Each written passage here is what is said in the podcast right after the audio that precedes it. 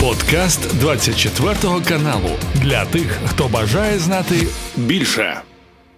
Мої вітання, друзі. Мене звати Ігор Гаврищак, і я відразу представляю нашого гостя. Це є політтехнолог Михайло Шетельман. Пане Михайло, вітаю! Слава Україні! Героям слава, здравствуйте, Ігор. Пане Михайло, е, є про що багато говорити. Е, і саміт Росія-Африка так само в 23-му році дійшли до того, що е, розвиваються відносини Росія-Африка. Хто міг таке подумати? І там Путін тост піднімає, каже, що ми п'ємо, а ви не п'єте. Ну про це все поговоримо. В першу чергу хотів би згадати про зернову угоду, бо в мене таке враження, що нас всі хочуть кинути через плече, тому що Гутєреш вдруге звернувся до Путіна а, з проханням, з листом, звертанням, де написав наступне, що і тепер і Росія, і Україна повинні мати доступ до ситнього ринку, і добрив російських, і зерна. Перший лист, який писав Гутєреш, е, Путін і Кремль не погодились на е, пропозицію навіть включити СВІФТ до Россельхозбанку сина Патрушева.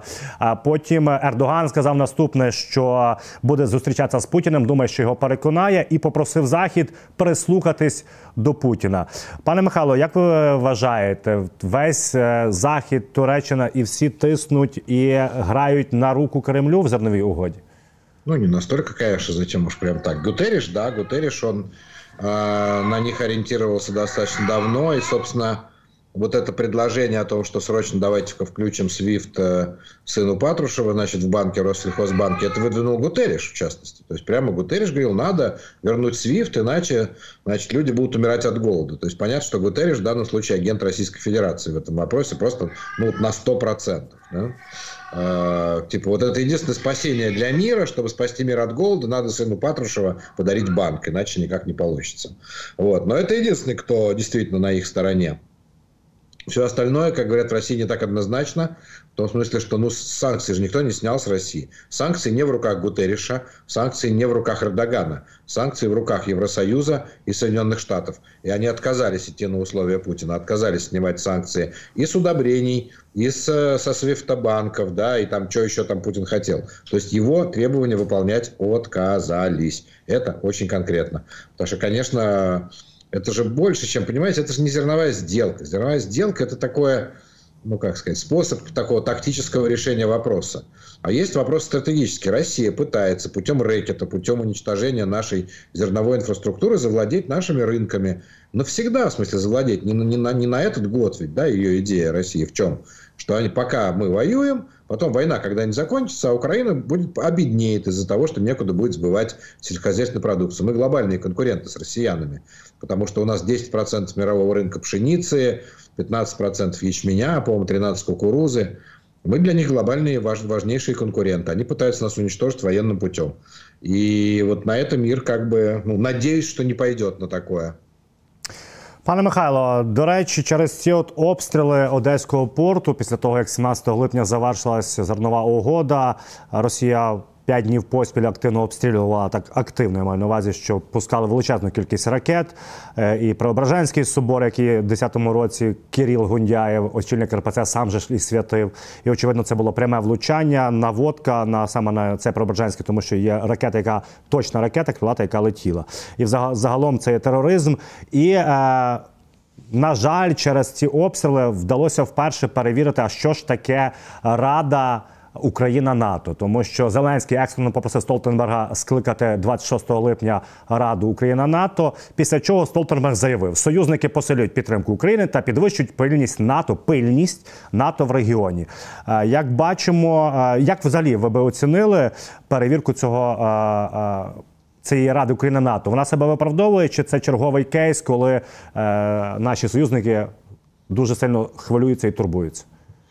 Ну Понимаете, это же совет Украина-НАТО. То есть, если мы хотели... По-моему, переоценено как бы ожидания. Да? Слишком большие ожидания были у людей от того, что, о, есть совет Украина-НАТО, теперь НАТО будет за нас воевать. Нет, не будет. У НАТО нет механизмов воевать за кого-то. У НАТО нет своей армии, например. Нет своего бюджета, например. Ну, практически там бюрократический бюджет есть. Поэтому НАТО не может за нас взять и начать воевать. НАТО – это договоренность в определенной ситуации поступать определенным образом. Вот и все. Это все. У них нет вооруженных сил. Это НАТО – это договоренность, которая состоит в том, что вот на меня нападут, ты придешь ко мне помогать. На тебя нападут, я приду помогать. Все, больше ничего. Поэтому Совет Украины-НАТО – это, так сказать, обо всем, ну, в принципе, мы такие поговорим о том, что это хорошо, а это нехорошо. Но решение о том, чтобы каким-то образом помочь нам вывозить зерно, защитить нашу инфраструктуру, могут, могут принимать только страны НАТО, а не само НАТО. Это может принимать Соединенные Штаты Америки, это может принимать такое решение Турция. Вот. Поэтому на переговорах с Америкой мы можем на что-то рассчитывать, или с турками, но не на переговорах с НАТО в этом смысле. НАТО, еще раз, это для э, согласования бумажек понимаете, а не для высылания кораблей каких-то нам, боевых, навстречу. Нам нужны корабли, а не бумажки. А, вообще, за последние десятилетия есть только один такой громкий прецедент, когда такое было сделано. Не НАТО вообще, а западными странами. А это сомалийские пираты, да, от которых все-таки смогли тогда страны... В общем-то, это были страны НАТО, только они не назывались словом НАТО. Они послали свои военные корабли в Аденский пролив – чтобы защищать сухогрузы, танкеры и контейнеровозы, которые шли мимо берегов Сомали, которые были, захватывались периодически сомалийскими пиратами, причем постоянно, не то что один корабль, а постоянно захватывались с целью получения выкупа. И вот приплыли туда военные корабли и потопили этих пиратов, ну, расстреляли их просто. Потому что это пираты, они не пользуются никакой защитой там и так далее. В них можно стрелять, кому хочешь. Вот. В данном случае осталось расценить российские действия как морское пиратство. Тогда по ним можно стрелять. Но кто на это решится? Это, сомалийским пиратам легко стрелять, у них атомной бомбы нет. Осталось найти страну, которая решится стріляти по російським піратам. Це сложно.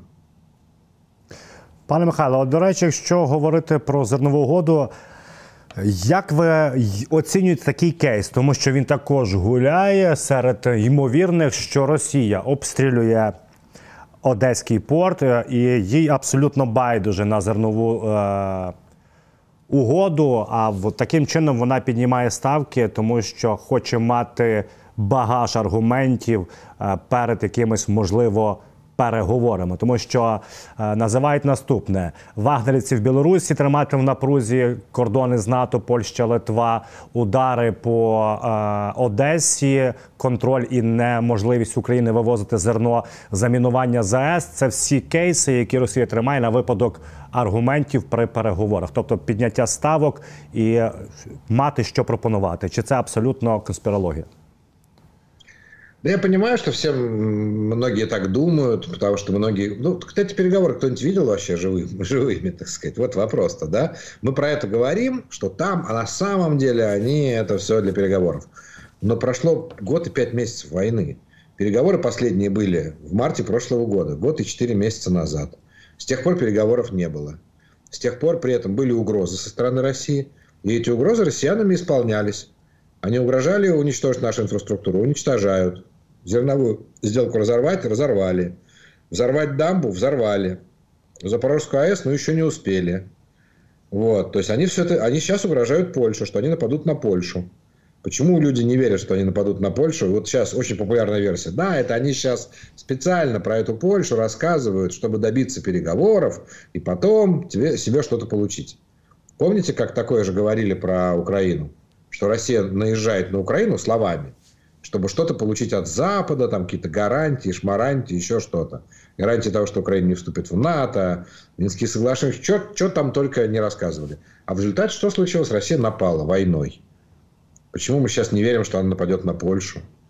Я вполне верю, что она нападет на Польшу, и что она, в общем, что все ее действия она будет... Все, что может в этой войне, она все будет делать. Если мы захотим мира, как говорится, ну, это вот я сейчас встаю, угу. как говорю, как Путин, да? Не, если вы хотите, чтобы мы с вами перестали вас уничтожать, ну, вы должны нам раз, два, три, четыре, восемь, двадцать, пятьдесят. Правильно там? Они выкатят нам целый список. Если мы, мы сейчас, неважно кто, Америка, кто угодно, пойдет с ними на переговоры. Вот. Обязательно выкатит целый список. Но не, не с ними тоже никто не пойдет, надеюсь. Очень. Нас пугають все время этими переговорами, як ви заметили.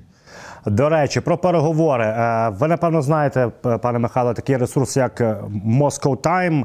Е, вони нібито е, не є зовсім жовтою якоюсь пресою, але вони є так ем, трішки можна сказати опозиційними так до Кремля. Що вони передають наступне? Вони посилаючись на свої істочники, США ведуть е, непублічні переговори по урегулюванню в Україні з високопоставленими представниками Кремля. Пишуть, що, начебто, раз або два на місяць в онлайн режимі вони. Е, контактують США і Кремль, Вашингтон і Кремль. І відповідно остання пропозиція знову ж таки істочник The Moscow Time утверждає, що е, як варіант Вашингтон пропонує Росії провести референдуми на е, окупованих територіях на тих чотирьох областях, які вони приєднали до. Росії в надії, напевне, що там очевидно ж буде значно проголосують за неприєднання до Росії, і, начебто, Кремль зараз е, від цього цієї ідеї відмовляється. Як ви взагалі вважаєте, е, чи можуть вестись такі перемовини на рівні Вашингтон-Кремль? Е, і що ви думаєте про такі пропозиції? Чи вони в принципі можуть існувати, і чи може на такі пропозиції тихенько таємно йти Вашингтон? Значит, первое слово «московское» в названии этой газеты, сразу мне не нравится. Потому что, вы знаете, оппозиционное, не оппозиционное, все, что московское, оно уже там. До свидания. Даже если бы написала «Медуза», которая работает из-за границы, вот я тысячу раз уже замечал и объяснял, и показывал, что «Медуза» ссылается на какие-то источники в российском правительстве, и это всегда какие-то ФСБшные чисто вбросы, которые через «Медузу» тоже производятся. Поэтому все, что московское, я сразу понимаю, что как. Это не означает, что это неправда. Это означает, что Кремль заинтересован был в этой публикации, иначе бы она не появилась. Иначе бы редактор московских этих «Таймсов» сидел бы сейчас рядом со Стрелковым в одной камере. Вот. Значит, начнем с того, что правда или неправда пока не знаем, но уже точно, что это то, что интересно Кремлю. То есть Кремлю нужны вот такие переговоры угу. в таком формате и с такими предложениями. Заинтересован ли Кремль, если ему сейчас сказать, давайте вы проведете новые референдумы? И как решит народ, так и будет. Ну, конечно, заинтересован. В смысле, они вам любые результаты нарисуют. Какие вообще референдумы? О чем речь? О чем вообще можно разговаривать? Это наша территория. Что, давайте мы у них в России проведем референдумы. Причем сначала заведем вооруженные силы Украины в Ростовскую область, проведем референдум. Потом введем вооруженные силы Украины, не знаю, в, на Камчатку, и там проведем референдум. Они готовы к такому предложению? Ну, что-то мне кажется, что не готовы. Поэтому нечего обсуждать референдумы какие-то на территории Украины, которые будут россияне еще и проводить да, на оккупированных территориях. Что это за бред? И так как то, что это бред, знаем не только я, не только вы. Это знает в Вашингтоне любой политик. Вот каких бы взглядов он не придерживался. Любой, кроме Илона Маска, но он, слава богу, не политик. Все остальные знают, что так не бывает.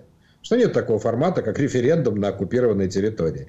Что это никогда не может иметь никакой легитимной силы, никакого смысла нести. Вот. Поэтому о чем, что они описывают за события? Ну, как и в прошлый раз, когда описали всякие тоже, э, так сказать, ангажированные россиянами журналисты в Америке, писали о том, что вот Лавров, он встречался с высокопоставленными, mm как было написано, экспертами вашингтонскими. Экспертами. Экспертами. Ну и сейчас тоже какие-то эксперты американские встретились с кем-то из правительства российского. И о чем это говорит? Что это за переговоры такие? Вот. Там даже это Moscow Times, кстати, отмечает, что это переговоры полуторного уровня, что-то такое. Да. То есть, когда с одной стороны серьезные люди, а с другой клоуны. Вот так бы они написали, это называется полуторный уровень, понимаете? Полуторный уровень – это когда с одной стороны политики, а с другой клоуны. Ну вот как было переговоры в Вашингтоне? С одной стороны политик этот э, Лавров, ну как министр иностранных дел, настоящий министр иностранных дел, формально говоря. А с другой стороны, какие-то американские клоуны, которые 30 э, лет назад были третьими заместителями там какого-то министра. Ну, сейчас то же самое, поэтому вот они рассказывают вот такие истории. Только вот уже тоже, знаете, год и пять месяцев. Это прям прививка у нас, нет? Ну, не знаю, у меня прививка от любых слухов о переговорах. Когда год и пять месяцев это происходит, я за время войны начинаешь верить только в реальность. Вот ракеты летают, это по-настоящему.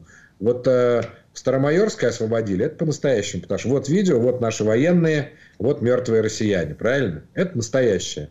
А все эти слухи о переговорах, мы на них тратим большую часть времени, да, разговора, а они все слухи. Я в основном занят разоблачением этих слухов. До речі, та Старомайорське е, на час нашої розмови відомої вже бійці наші записали з нашим стягом, що Старомайорське це напрямок на е, Маріуполь є деокупованим. Важкі бої там йшли, там все заміновано. Наші герої, хлопці молодці, просуваються. Пане Михайло, е, до речі, якщо далі говорити про Сполучені Штати Америки, то з'явилася інформація, що Байден доручив передати в Гаагу докази злочинів Росії в Україні, і називають це, ніби це важливий крок для Білого Дому і для Байдена в першу чергу, е, тому що раніше ці докази передавали лише українській прокуратурі і казали наступним чином. Інформація подається, що раніше Гаазі не передавали, бо боялись за прецедент і що почнуть е, в світі переслідувати е, американських військових також. Ну тому що ми прекрасно розуміємо, де б війна не відбувалася, завжди будуть військові злочини. Наскільки це серйозний крок, і наскільки це щось міняє загалом по відношенню до Путина и Кремля? Это не про Путина и не про Кремль. Это про другое совершенно, кстати. Это, как вы сказали, важнейший шаг. Да, это маленький шаг для человека, огромный шаг для человечества. А маленький шаг для Байдена, огромный шаг для человечества, на самом деле. Вот это байденовское решение. Очень символично, что оно пришло именно сегодня, это известие, потому что сегодня Россия официально объявила в розыск судью Гаагского mm-hmm. трибунала, которая вынесла ордер на арест Путина, что интересно. Да, в России она ныне в розыске находится. Ищут по всей России ее. Вот. А это как бы американский ответ называется, а мы теперь передадим в Гаагу все свидетельства, собранные, ну, кем они собраны? ЦРУ, Пентагоном они собраны, да, эти свидетельства. Какие свидетельства есть у американцев?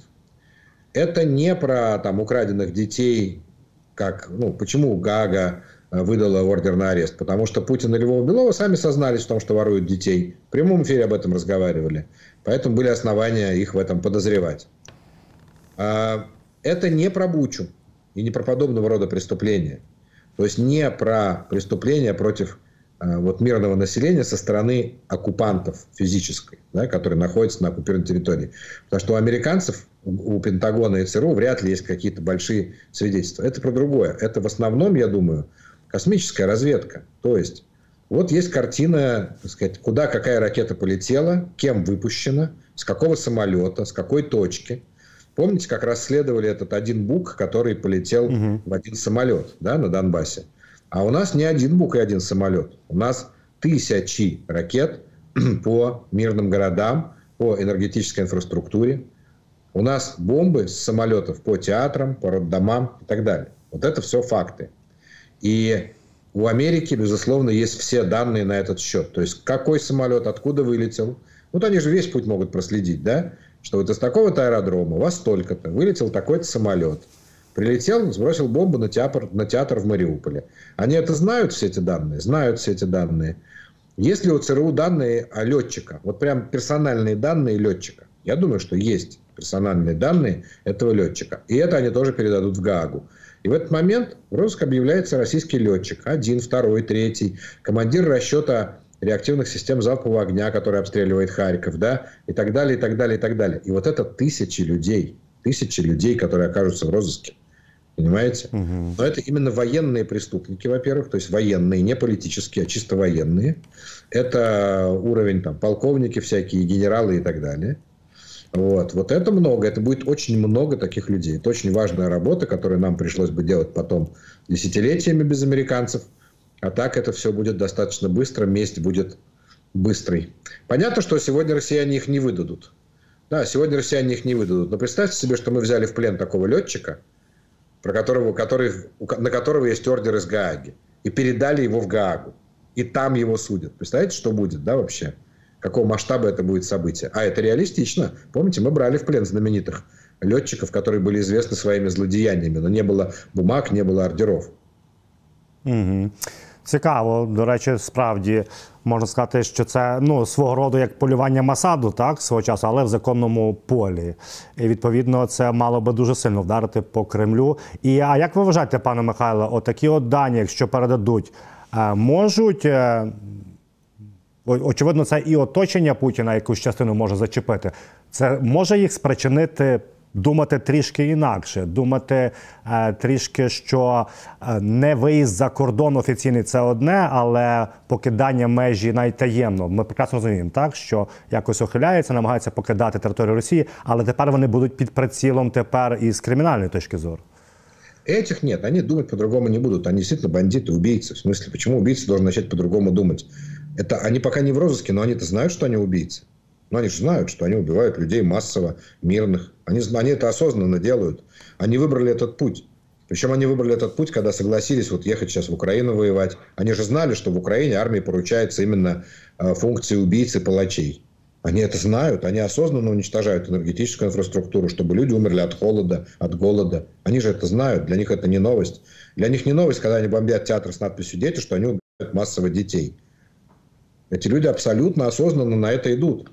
Они шли, кстати, учиться и служить в российскую армию, зная, чем занимается российская армия. Это не первая... Украина не первая страна, где россияне это творят. Они это творили и у себя там в Чечне, и в Сирии, да, массовые убийства и пытки, и все, что вы хотите. Ну, все, что вы не хотите, естественно. Поэтому э, нет, они думать по-другому не начнут. Начнут по-другому думать другие. Ну, в смысле, вот все остальные, кто не убийцы физически, кто не хочет оказаться на той же скамье рядом с убийцами, потому что политически или финансово завязан. Вот давайте возьмем людей, которые финансируют войну сегодня. Вот есть же такие люди, которые финансируют войну. Война же кем-то оплачивается. Угу. И вот одно дело, они знают, что финансируют войну. Но они знают, что они, они будут безнаказаны, скорее всего. Они в этом уверены. Какой-нибудь условный Герман Греф не верит, что он окажется в тюрьме сегодня. Вчера показывали, играет в настольный хоккей с этим, с Мишустином. Мне кажется, что это правильно они делают, потому что в европейских тюрьмах дают настольный хоккей зэкам в свободное время. Они могут пока начинать тренироваться. Вот они могут не захотеть оказаться рядом с этими людьми вместе на одной скамье подсудимых. А финансисты, например, Второй мировой войны немецкие, они оказались в тюрьме. И были приговорены к пожизненным заключениям, в том числе директора банков прямо. Вот. Поэтому вот, вот на них может, может, если говорить, на, на, на кого это окажет давление, это окажет давление на всех остальных. Какой-нибудь Собянин, который сегодня размахивал пистолетом, дарил пистолет наградной какому-то российскому лейтенанту. Причем он сказал, это я свой личный дарю, я на вас, говорит, переписал уже. Представляете? Вот он дарил в мэрии, не в мэрии, где куда-то она пришел, короче, дарит пистолет. Говорит, вам присвоено звание лейтенант, дарю вам свой личный пистолет, я, говорит, на вас уже переписал. Представляете, мэр города переписал как-то на кого-то пистолет, не спросив у того человека разрешения. Да? То есть, ну, то есть, для того, чтобы сюрприз, то есть, на кого хочу, на того перепишу, кого он, наверное, кого-то уже пристрелил, а потом переписал на кого-то лейтенанта этот пистолет. Вот. Но Собянин подумает в следующий раз, дарить ли пистолеты под камерой. Так що у других возникнуть сомнення. До речі, історія пане Михайло з Гіркіним. Як ви вважаєте, чи можна її прив'язувати до Пригожина і чому саме зараз Власне взялися за Гіркіна? Тому що ця людина, терорист, до речі, якого Навальний називає політичним в'язнем. Це взагалі абсурд. Політичний в'язень. Людина, яка воювала, вбивала, збивала е, цивільні літаки, політичний в'язень. От бачимо, така от опозиція сидить в Росії. Але це інше питання. Власне, Гіркін, чому саме зараз? Чому? Е, бо один варіант кажуть, так хочуть налякати гауляйтерів на тимчасово окупованих територіях, бо після арешту Гіркіна всі дуже почали метушитися і думати за своє життя. Хтось відпустки бере, хтось лікар лікарняні. І, е, Бо і ще один варіант кажуть, що можливо Гіркін мав вплив на Донбасі для формування якихось можливо угрупувань. Е, для е, самопроголошення, можливо, якогось. Взагалі, ваші думки щодо Гіркіна і його ув'язнення? Смотрите, то, что он сейчас, это не связано совсем напрямую с Пригожиным, но, ну да, досталось, конечно, рикошетом. В каком смысле?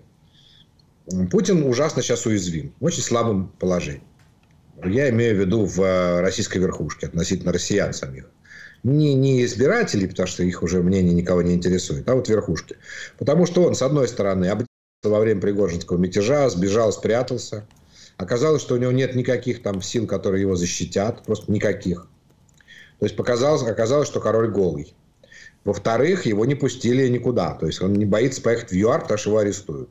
Кому нужен такой президент? Я сейчас про верхушку России. Никому не нужен такой президент. Он только помех, он только мешает. Вот сейчас любой член верхушки, кроме непосредственных подельников Путина в таких ежедневных преступлениях, вот все остальные хотели бы, мечтали бы прямо сейчас заменить Путина на кого угодно. Только кого пускают за границу, да, и кто не сбежал во время путча. А, поэтому он слаб. И единственный способ уговорить верхушку, чтобы она была лояльной, это начать эту же верхушку и, собственно, и сажать. Вот Путин и начал со Стрелкова. Потому что Стрелков это и есть российская элита, российская верхушка, полковник ФСБ. И он, это демонстративная казнь полковника ФСБ, который, кстати, ну почему выбран он? Потому что он посмел сказать плохие слова о Путине в своем телеграм-канале. Вот если бы Путин это проглотил, как Симонян, да, то тогда бы вся верхушка опять сказала, о, так даже уже Стрелков имеет право опустить нашего бывшего пахана. Правильно? Что ж тогда? Тогда все имеют право. Кто еще хочет отведать комиссарского тела, да, как сказано в одном фильме. Все можете попробовать Путина тогда. Поэтому он вынужден был начать эти самые репрессии. Куда они его заведут сейчас, эти репрессии, это другой вопрос, потому что, как считают некоторые, ну, тут я не возьмусь утверждать, но вот говорил как раз с российскими настоящими оппозиционерами, нет с Навальным. Они считают, что Путин не умейка, и он не сумеет провести нормальные репрессии, и может на этом обломаться. То есть на этом заработать себе новых проблем на репрессиях против своих. А а що ви маєте на увазі? Тобто появляться ті люди, які не погодяться бути репресованими? Понимаете, вот он же посадил кого? Кто такие свои? Да? Когда ты репрессируешь либералов, все просто. Они же ничейные. За них кто впишется? Никто, некому. Потому что ни у кого инструментов нет вписываться. Ну, посадил, там, убил ты Немцова. И что теперь будет от того, что убил Немцова? Касьянов скажет, ай-яй-яй, нехорошо убивать Немцова. Отравил ты Навального. И что будет в связи с этим? Там, не знаю. Яшин скажет, нельзя травить Навального. Это все, правильно? Больше ничего. А вот ты посадил Стрелкова. Он полковник ФСБ. У него большие связи в ФСБ. В ФСБ, я уверен, сегодня есть очень много людей, которым страшно не понравилось, что полковника ФСБ сажают в тюрьму. Не важно, что он сказал. Они, может быть, считают, что Стрелков не прав, когда говорил плохое про Путина. Угу. Но сажать нельзя. Он же полковник ФСБ. Вы что это? Мы тут будем полковников ФСБ в тюрьму сажать, что ли? И вот это первая попытка. И уже есть неоднозначность, понимаете? Стрелков-то он не либерал незащищенный, который вызывает только Гагской, Гагской конвенции, да? Он-то имеет ресурс у себя там, внутри страны. И вот начнешь таких сажать. Еще раз, Стрелков это один. Если он начнет массовые репрессии против верхушки недовольных, то, знаете, один генерал Попов его отстранили, ну хорошо, его сослали в Сирию. А у него, может, было два младших генерала, которые сказали, что это, Попова в Сирию? Да мы сейчас туда и сюда. То есть он наживает себе огромное количество врагов в верхушке, начиная репрессии против верхушки. И вот умеет ли он, сможет он это сделать управляемой ситуацию, как в свое время Сталин, или ему ума не хватит?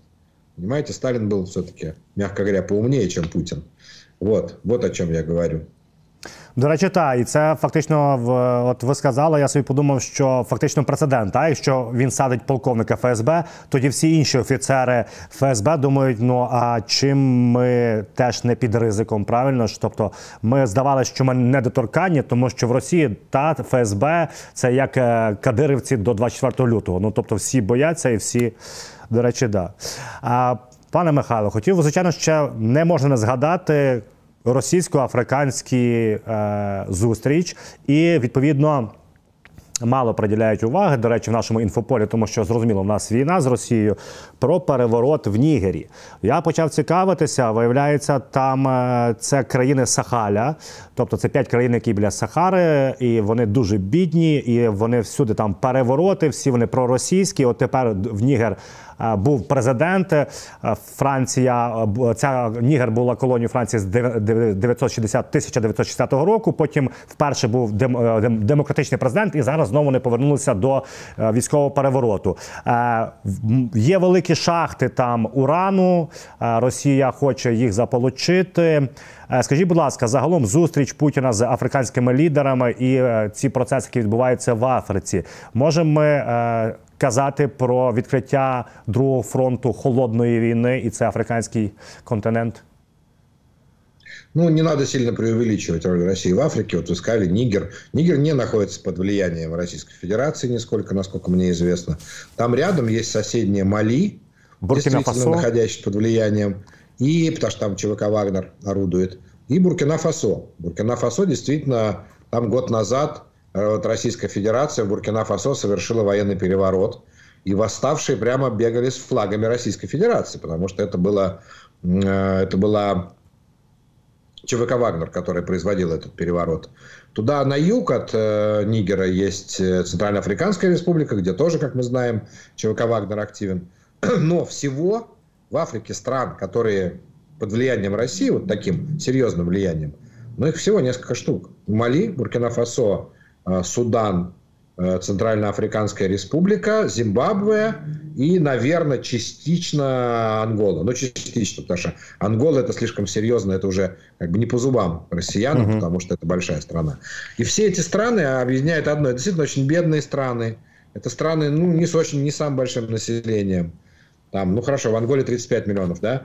Вот. А на серьезные страны Россия не может замахнуться, потому что там Нигерия, она больше, чем Россия. Это Нигерия может захватить Россию, а не Россия Нигерию. Эфиопия, ну, сравнима с Россией. Поэтому все это такой кукольный колониализм, знаете? Вот прям кукольный колониализм. Советский Союз, почему вообще Путину пришло в голову Африка? Потому что, ну как, в советское время, он же КГБ, его учили. Африка, там, нужно колонии Советского Союза создавать. И создавали, создавали. Но тогда это была, например, Эфиопия. Эфиопия сегодня страна, в которой население 120 миллионов. А Россия, под свою, вот, кстати, не назвал я одну страну, Эритрею, угу. которая под влиянием действительно э, Российской Федерации, да, Эритрея находится. Но вот Эритрея – это кусочек, отколовшийся от Эфиопии, с населением 3,5 миллиона. Эфиопия 120 миллионов, Эритрея 3,5. Советский Союз претендовал на страну со 120 миллионами, ну тогда там было меньше – а Россия получает 3,5 миллиона. Поэтому Россия такие объедки с барского стола. То, что не, достало, не взял себе Китай, Франция, Англия, какие-то кусочки отхватывает. Но Россия просто маловато сама по себе, она же маленькая. Советский Союз, который разворачивал весь этот неоколониализм, в нем проживало 280-290 миллионов на финале, как бы, момент развала Советского Союза. 290 миллионов. Это была по населению третья страна в мире. Больше, чем Соединенные Штаты Америки. Вот. А сейчас Россия, ну что, она же маленькая страна. Нее нет людей, нет экономики, они не могут захватывать вот так вот большие африканские страны. Поэтому это все нельзя назвать никаким фронтом. Они кормят там, ну вот сейчас они пытаются коррумпировать себе эту Сомали тем, что простили ей долги. Вот это то, что сделано на этом саммите вчера, о, сегодня буквально. Ну, будут пытаться еще какую-нибудь одну страну получить, может быть. Ну, не факт, що получится. У них нет ресурсу на це. До речі, та я забув сказати, пане Михайле, що запросили що всім запрошення африканським країнам, а приїхали лише представники 17 країн з понад 50. Е, тобто, ми бачимо, що прихильність на африканському континенті далеко е, не є проросійською. Так ні, подождите, то, що приїхали, не треба розцінювати. Вот тоже некоторые, о, приїхали, значить, це проросійські. Ні. Ну, вот президент Египта. Египет это не просто не пророссийская. Египет это Америка, да? еще одна Америка. Египет страна полностью зависящая от Соединенных Штатов Америки, от военной помощи, да? И вот президент Египта сегодня приехал в Россию и не пришел на встречу с Путиным, если вы видели. Угу. Путин, э, ну, опоздал специально на встречу с Путиным. Путин в результате бегал по кабинету, суетился, дергал ручечку, бумажечки какие-то, потому что нечем было себя занять. Э, конечно, туда приехали совершенно серьезные страны, не колонии России тоже приехали ради ну, реальных отношений. А почему бы Египту не получить что-то от россиян? Я уверен, что у них есть какое-то торговое сотрудничество. Ну, вот. И, ну, есть вот я вам перечислил 6, там 7, 6-7 действительно э, стран, которые сейчас ориентированы на Россию в силу определенных обстоятельств. Но это 6-7 небольших стран. Вот. А большие серьезные, типа Египта, ну, они строят отношения на равных с Россией. Почему нет? Они же не объявляли санкции. Ну, это как Турция, да, грубо говоря, вообще. Плюс-мінус от так. Пане Михайло, на завершення е, Госдума проголосувала за один день е, цілий пакет законопроєктів по е, мобілізації. Ну знову вони надурили, крутять як хочуть. Власне, пропонували що раніше, що піднімлють вони власне призовний вік до 21 року. Не підняли. Далі лишили з 18 до 30. Потім буде куча відповідальності за несприяння недопомозі воєнкорам, більший штраф за ухиляння, не виїзд за кордон, якщо отримав повістку. Ну повністю присікають на законодавчому рівні е, всіх призовників. Е, Що смішно, найцікавіше, що кажуть депутати Госдуми, я не пам'ятаю, хто з них. е, Чому вони вирішили не піднімати призовний вік? Тому що много росіян хочуть служити. Ну от так от.